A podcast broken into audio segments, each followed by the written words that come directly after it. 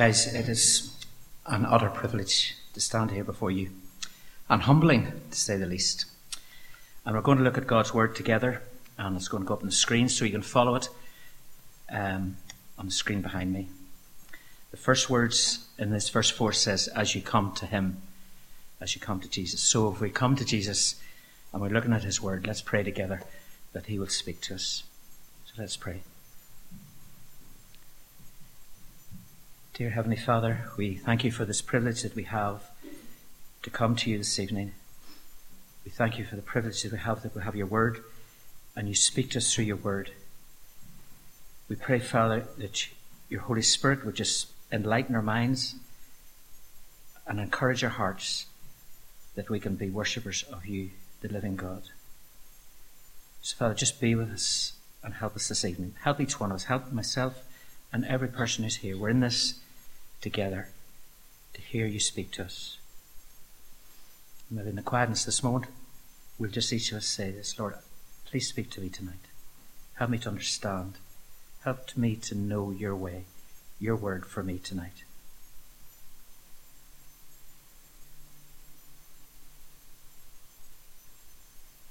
Lord, we thank you that you are faithful God and we can trust you. And we trust you with your word.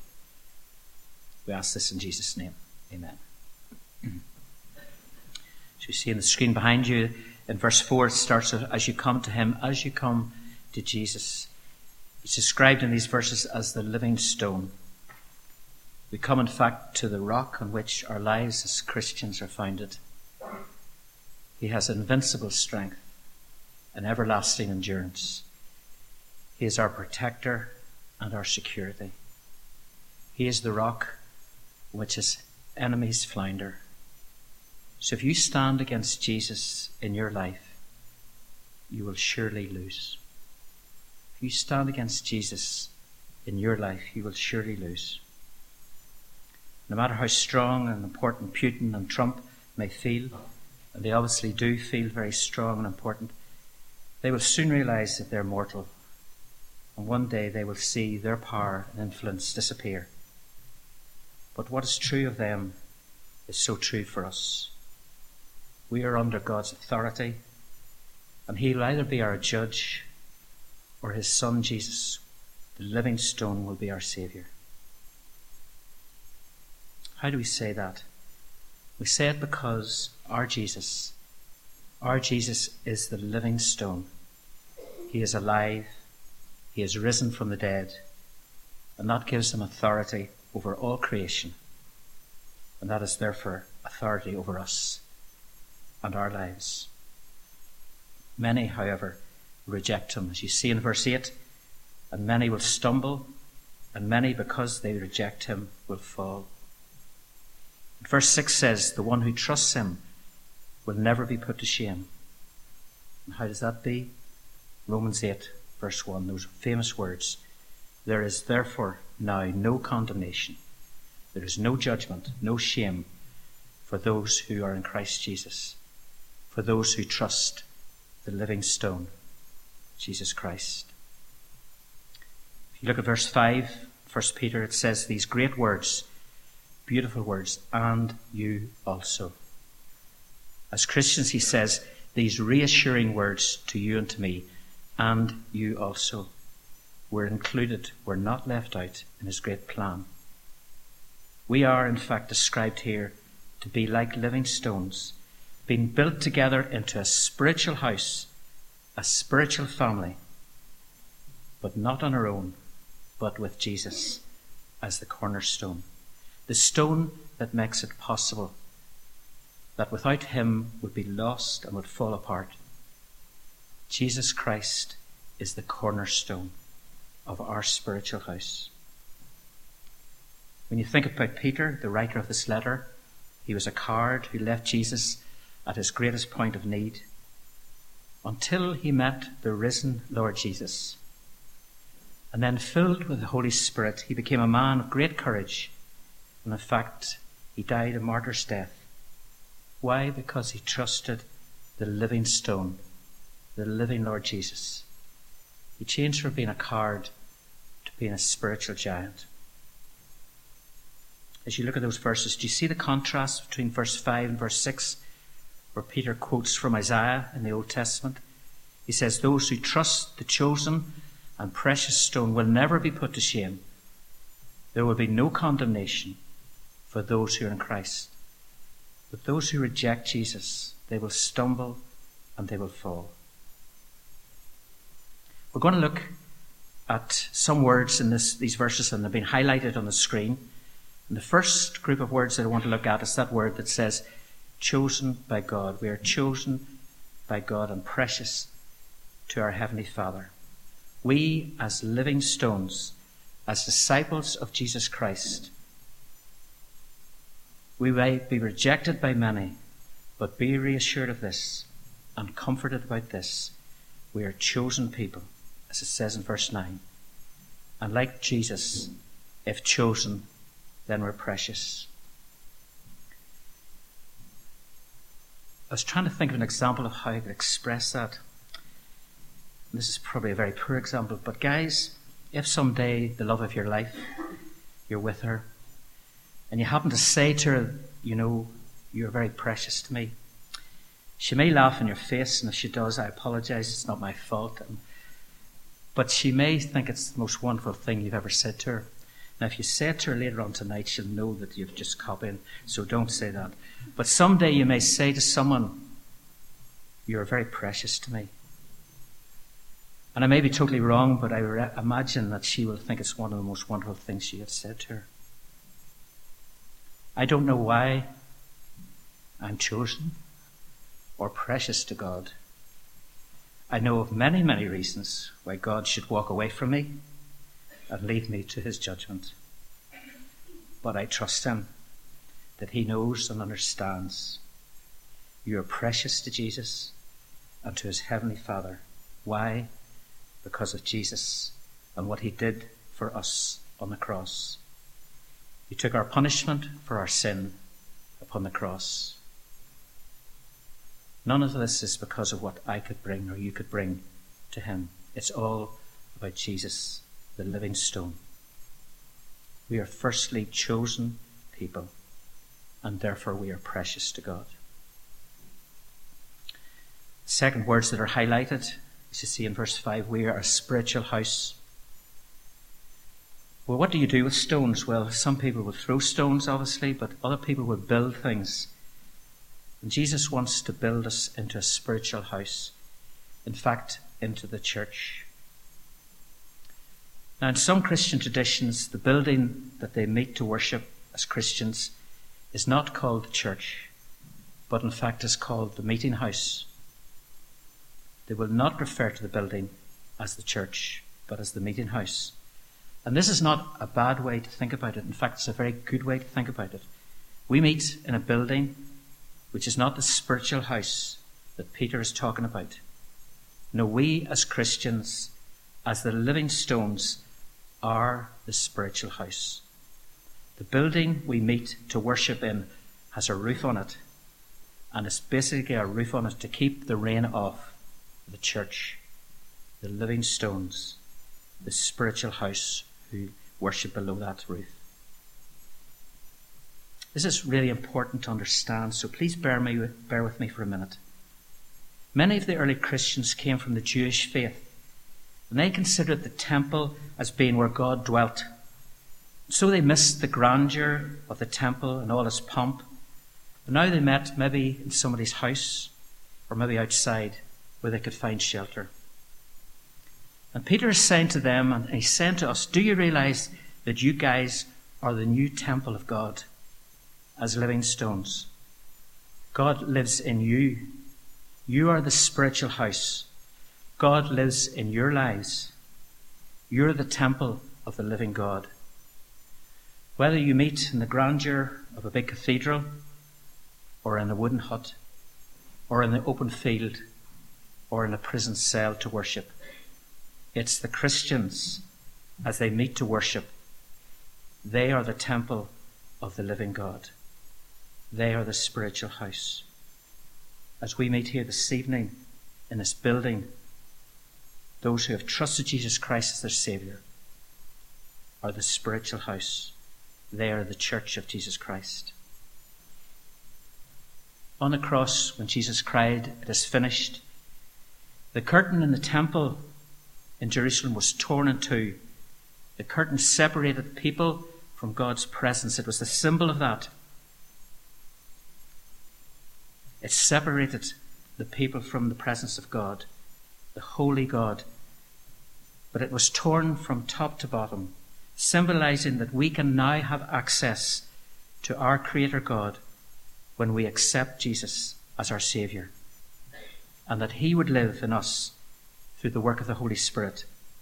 It was torn from the top to the bottom, showing that this was God's initiative.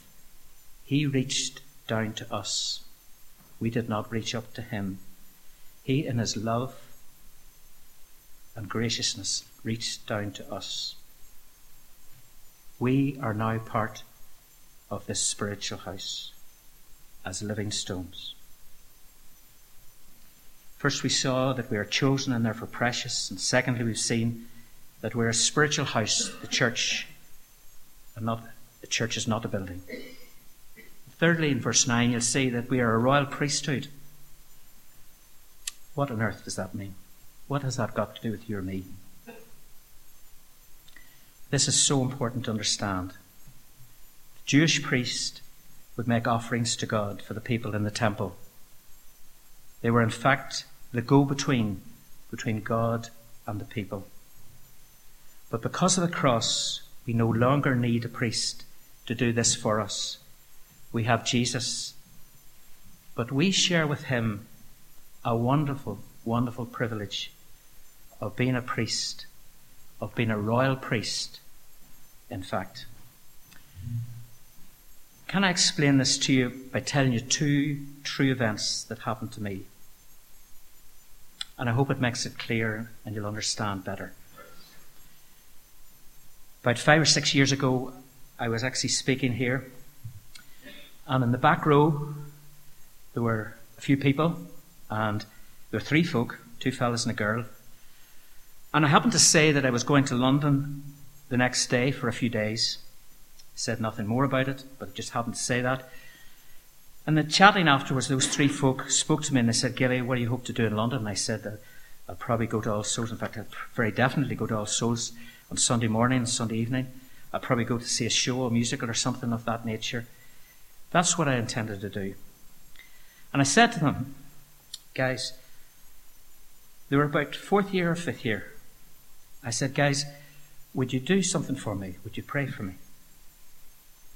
because I'm just feeling tired and a bit down on it. Would you pray for me? Anyway, I went to London. I went to church on Sunday, and on the Monday, I was sitting in my hotel looking over London. And normally, I, every every other night that I've ever been in London, I've always been at something. But for some reason or other, which I didn't understand, I got out my Bible and started to read through Philippians. That evening, I spent two or three hours, which was totally unlike me, reading through God's Word, through the book of Philippians, and praying.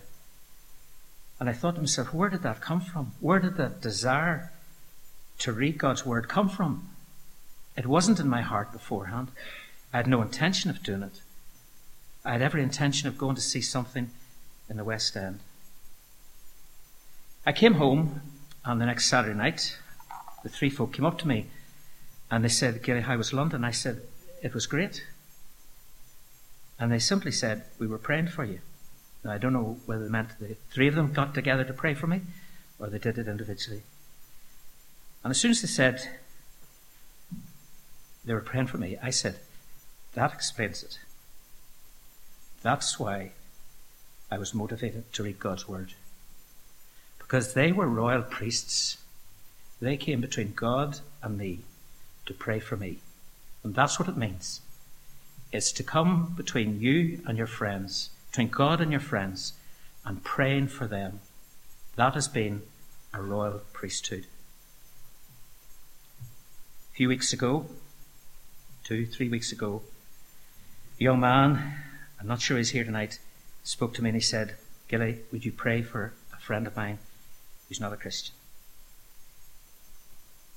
he was being a royal priest for that friend. He was coming between God and this young fella, his friend, to pray for him. And he prayed for that friend. And many of you will know the end result of that. He was being a royal priest for his friends. And that's what God calls us to do, to be royal priests for our friends and our families and our situations where we're coming and bringing them before God on behalf of these people. But as well as a priest doing that, there's another thing a priest does. He brings a sacrifice. If you look at verse 5, we are called to give spiritual sacrifices, not bringing a lamb or a dove, but ourselves. We've no need of a sacrifice for our sin because Jesus, the Lamb of God, gave himself on the cross as the finished and final and perfect sacrifice for our sin. That's why Jesus cried on the cross, It is finished. It meant that the work of our salvation was achieved because the penalty for our sin was dealt with. But he wants us to give ourselves to him, our time and our talents, our hopes and our ambitions and our dreams and our lives, to trust him with your life. And he will bring you through death into his glorious presence. We are a chosen and precious people. We are a spiritual house, not a church building, as He lives in us. We are a royal priesthood, bringing our friends and family to God on their behalf, and also giving ourselves to Him for His service. And finally, we're a holy nation.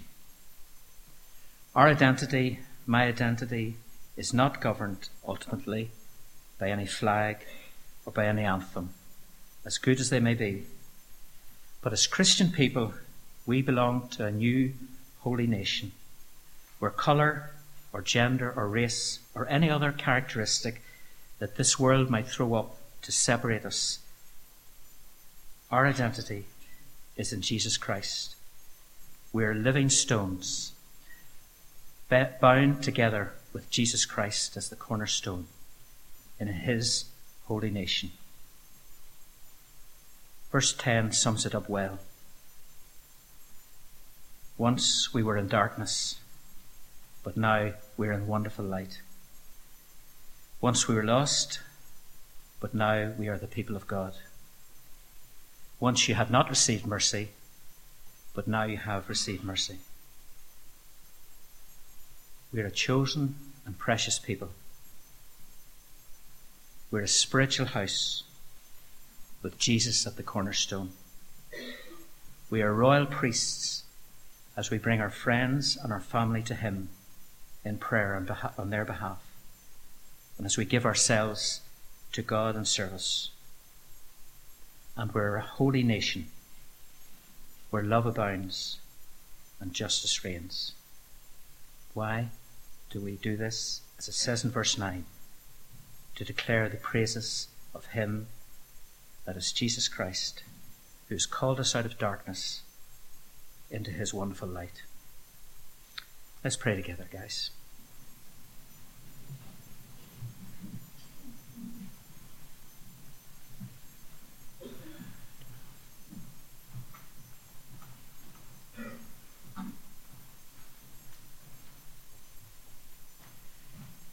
Father, I just thank you that you've got a description of us which is um, beyond our imagination. We're chosen and precious to you. And if we really understood that, it would be overwhelmingly emotional for us. We thank you, Father, that we're a spiritual house, that you're binding us together, we're building us together to be the church of Jesus Christ with Jesus as the cornerstone. And we are the temple of the living God, that you live within us. We thank you, Father, that you can be, you call us royal priests, that we can bring our friends and our family and things that we're anxious about before you. We can be that person between our friends and you, to bring them before you, to pray for them, Lord. So we thank you for that privilege that we can have. Also, Lord, you call us to give of ourselves. Lord, you know our hearts. You know that we're rebellious more often than not. But thank you, Father, that you have given us opportunities just to come to you and say, Lord, I want to live for you. I want to do what you want me to do.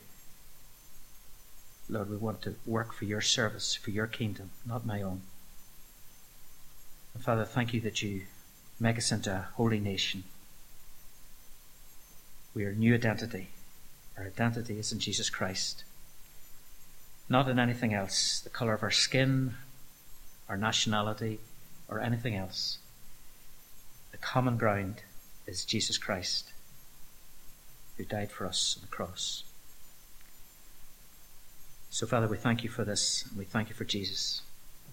And we thank you for the Holy Spirit, who I pray has been working in all our minds and hearts, so that we understand what you're saying to us as individuals. We're precious because you know us by name. So you've been speaking to us as individuals. You know us by name, Lord.